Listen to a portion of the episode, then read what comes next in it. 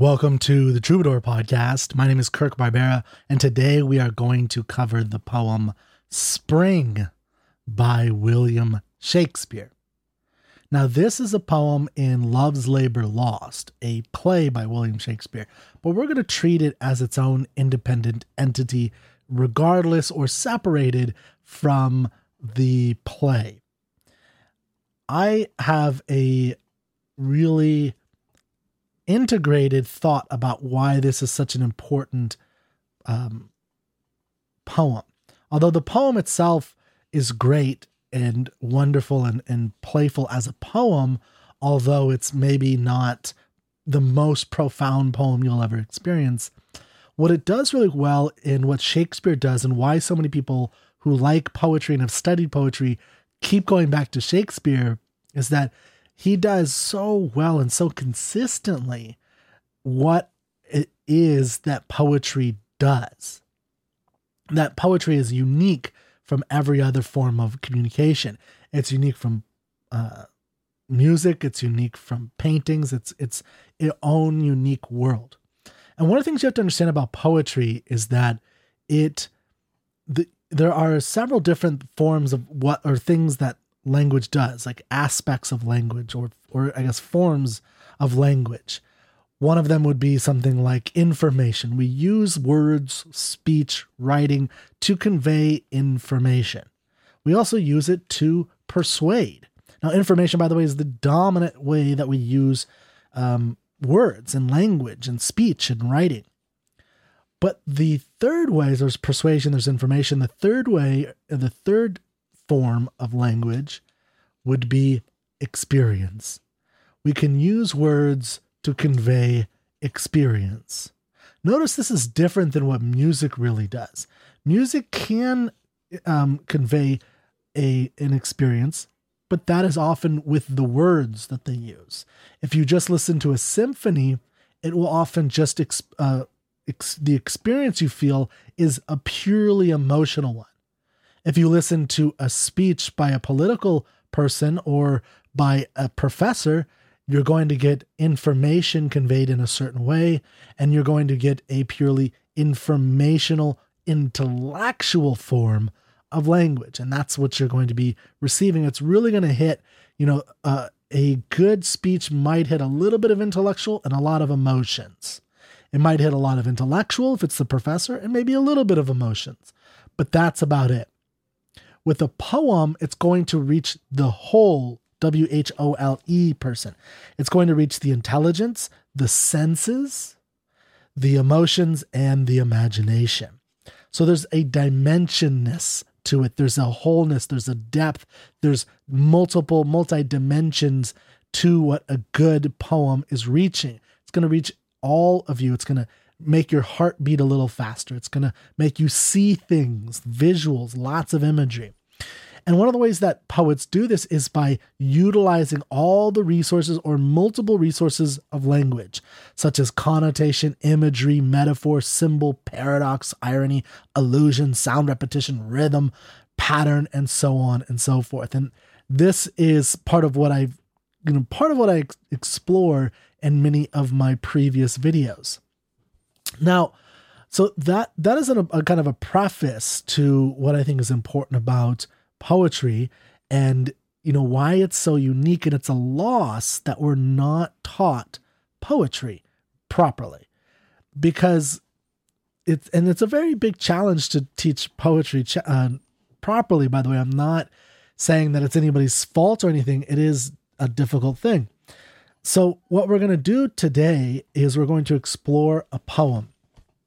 Now before we the, the poem is spring and I'm actually going to show you a whole bunch of images. And this is something I usually do not do, but I really want you to get the imagery and, and how um, the words are used or going to be used to convey, to hit us sensually, to hit us emotionally, to hit us intellectually, and, um, you know, see what else we can come up with in thinking about it and also the understanding of it. So there's a lot of imagery in this poem. You're going to hear about, and it's a short poem, two stanzas. It's not a long poem. You're going to hear about turtle doves. They're actually called in the poem, they're abbreviated as turtles. You're going to hear when turtles tread. So think of turtle doves mating, tread mating. And we're going to go over this again, so don't worry. But I want you to see this this for this. I don't usually do this, but this time I want you to see this first. Daisies pied and violets hued. Hued. Daisies pied and violets hued. This isn't really daisies pied as much, this image, if you're looking on YouTube. By the way, if you are um, listening on the the uh, Spotify or iTunes, wherever you listen to podcasts, that's fine. Um, you can always Google these words as I'm going through them. So I'm just kind of going through some of the words that you're going to hear, and that will, I hope, help kind of get the images in your head a little bit. And then we can go back through it again once we read it all the way through at least once. We're going to hear about rooks, which is a type of crow, a black crow. We're going to hear about cuckoo buds, which is a flower, a yellow flower. We're going to hear about lady smocks, again, another type of silver white flower. We're going to hear about jackdaw, a bird that loves humans. And then we're going to hear about the cuckoo, the cuckoo. So, I just, like I said, wanted you to get a, a quick. I'll probably try and pop those up again, or we'll definitely mention them again, because this is a poem made up primarily of those images, those words that I just discussed or explained. Okay, so if you are um, watching, then I have just popped up on screen the song Spring by William Shakespeare. Now, let me read it and then we'll go through it line by line. When daisies pied and violets blue, and lady smocks all silver white, and cuckoo buds of yellow hue do paint the meadows with delight. The cuckoo then, on every tree, mocks married men, for thus sings he, Cuckoo, cuckoo, cuckoo, a word of fear, unpleasing to a married ear. When shepherds pipe on oaten straws, and merry larks are ploughmen's clocks, when turtles treads, and rooks and daws, and maidens bleach their summer smocks. The cuckoo then, on every tree, mocks married men, for thus sings he, Cuckoo, cuckoo, cuckoo, a word of fear, unpleasing to a married ear. And that's it. Now, it probably didn't make any sense to you if you were like me, and that's fine. That's absolutely acceptable. There's nothing wrong with it not making any sense to you. In fact, that is normal. May hopefully the way you know I, I know I made one or two mistakes in the reading of it, but hopefully there was a kind of feeling of the words a little bit. Now, what happens as you read poetry over and over again, the same poem, I should say, over and over again out loud. Well, lost the uh, poem on the screen for a second for some reason. But whenever you when you lose when you read a poem over and over again out loud to yourself, the totality of it really starts making more and more sense and it starts becoming a part of you, the total of it. Remember, because it's not just hitting you intellectually, it's also hitting in your, your senses, emotions, imagination. And so this is going to use a lot of those. You're going to have to use your imagination. You're, and by imagination, you know, I mean image machine, right? The image creator in your mind, image nation, right? That's what image imagination means. And so you have to imagine these things. You have to look at them in your mind. And even though I'm reading this at the end of summer and fall is going to be here, so we've already passed spring, this is a, you know, in the deepest of winters, you can remind yourself of spring with all of these lovely images. When daisies pied, you know, picture daisies, multicolored daisies, and violets blue, and lady smocks, it's another flower, all silver white, and cuckoo buds of yellow hue, so cuckoo buds. So we're getting daisies, violets, lady smocks, cuckoo buds. We have one, two, three, four different types of springtime flowers. When these daisy, daisies pied and violets blue and lady smocks all silver white and cuckoo buds of yellow hue, when they do paint the meadows with delight. So now we have these images, and then we have a time reference that when this occurs, which is in spring, when they do this action, they paint the meadows. It's like God, you know, is a painter and he's painting the meadows, but it's it brings an emotion with delight when the, it paints uh, with delight. So you're looking at this image and it's painting it with delight. When that happens, then the cuckoo then on every tree mocks married men. For thus sings he, cuckoo, cuckoo, cuckoo, a word of fear, unpleasing to a married ear. And I kind of added a little oomph to that, I hope, uh, just to kind of give you a sense of what that might mean.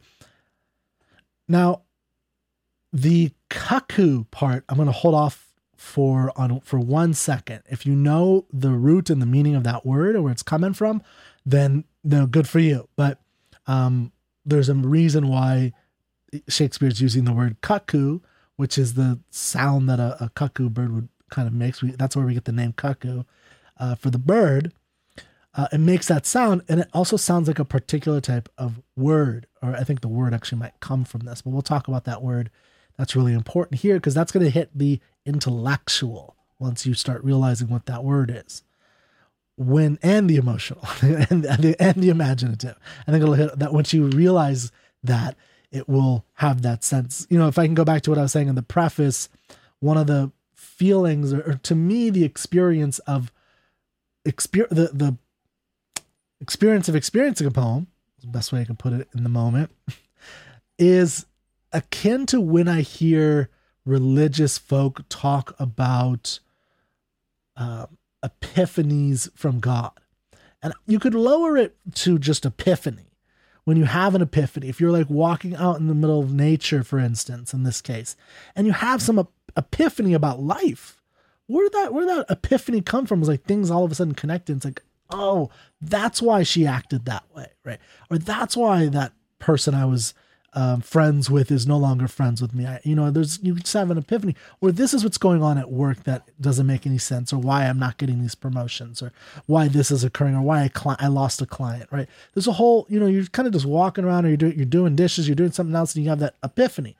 And you know, there if to me when when I experience especially certain kinds of epiphanies where they affect my total life, when they have to do with like relationships or purpose or you know things of that nature or, or new ideological understandings and you're out looking at nature there is a kind of total sense and you can see paintings by um, great artists who are who draw or paint that moment that moment of epiphany and it's a whole body experience. It's not just you know hmm, that's not like a serious epiphany. That's like a new understanding. An epiphany is like a whole like oh my gosh right? It's like it's like your whole you you want to run out of the in the streets naked um, yelling eureka type epiphany. Like it's a big moment. It's a big realization but it connects with all senses of you with the, the like i said your senses your emotions your intelligence your or intellect as well as your imagination. Maybe your memory which can be similar to imagination sometimes. So i just wanted to kind of mention that when we talk about cuckold in a minute Oh, I gave you the word. So the word is cuckold.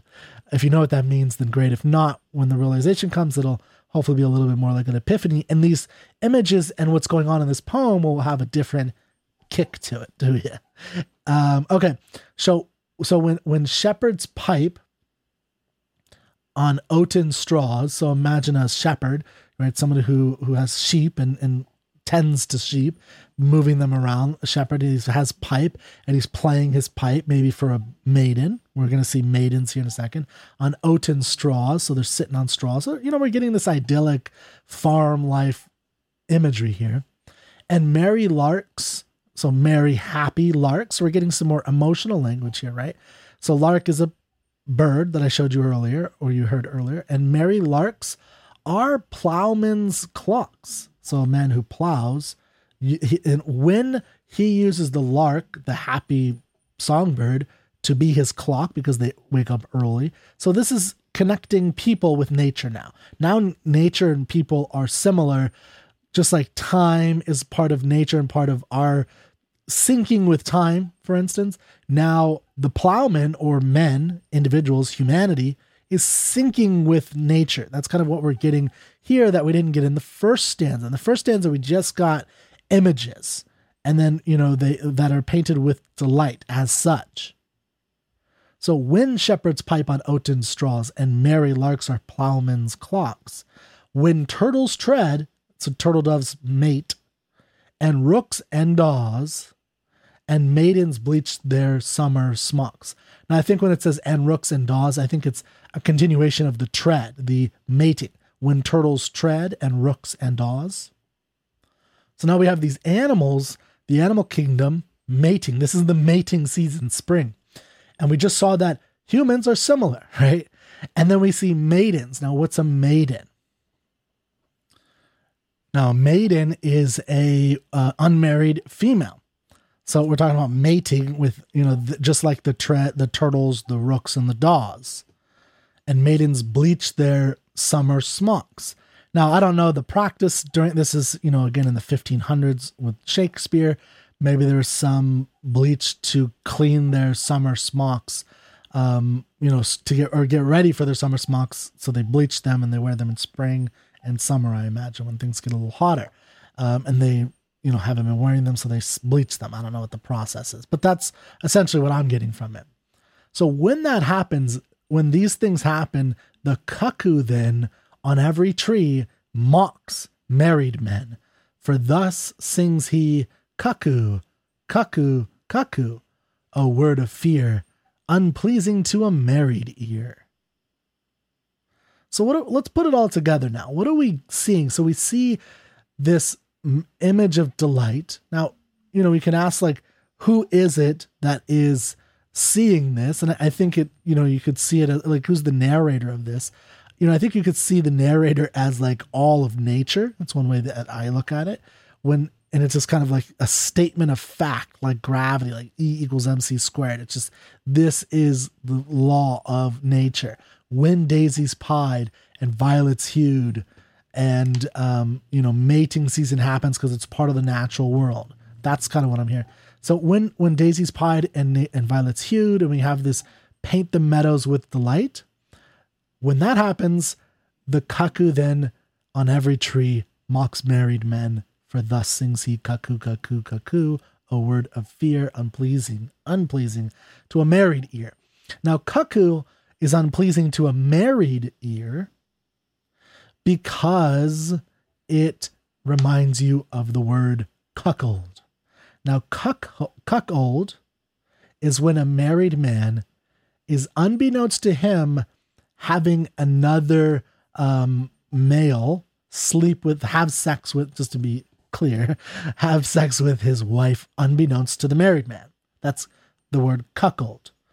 So when that happens, and this I think happens because, you know, or the word came about because um, birds would do this sometimes is a male bird might leave the nest and then a another male bird will come in and um, you know have sex or mate with the uh, female bird and that's where the kind of idea comes from so what does this first stanza kind of bring to mind. So we have this beautiful imagery and all this wonder and delight. It, it's the meadows are painted with delight. And yet there's a little teasing bird that for the married men who are standing in this scene and they're enjoying this, there's like a little, uh oh, they're putting their eyes to the side or maybe being reminded, oh man, I better go check on my wife, right? It's, it's kind of like this un this is the time of cuckolding. This is the time of cheating in a sense, or or um, you know extramarital activities without the husband's consent.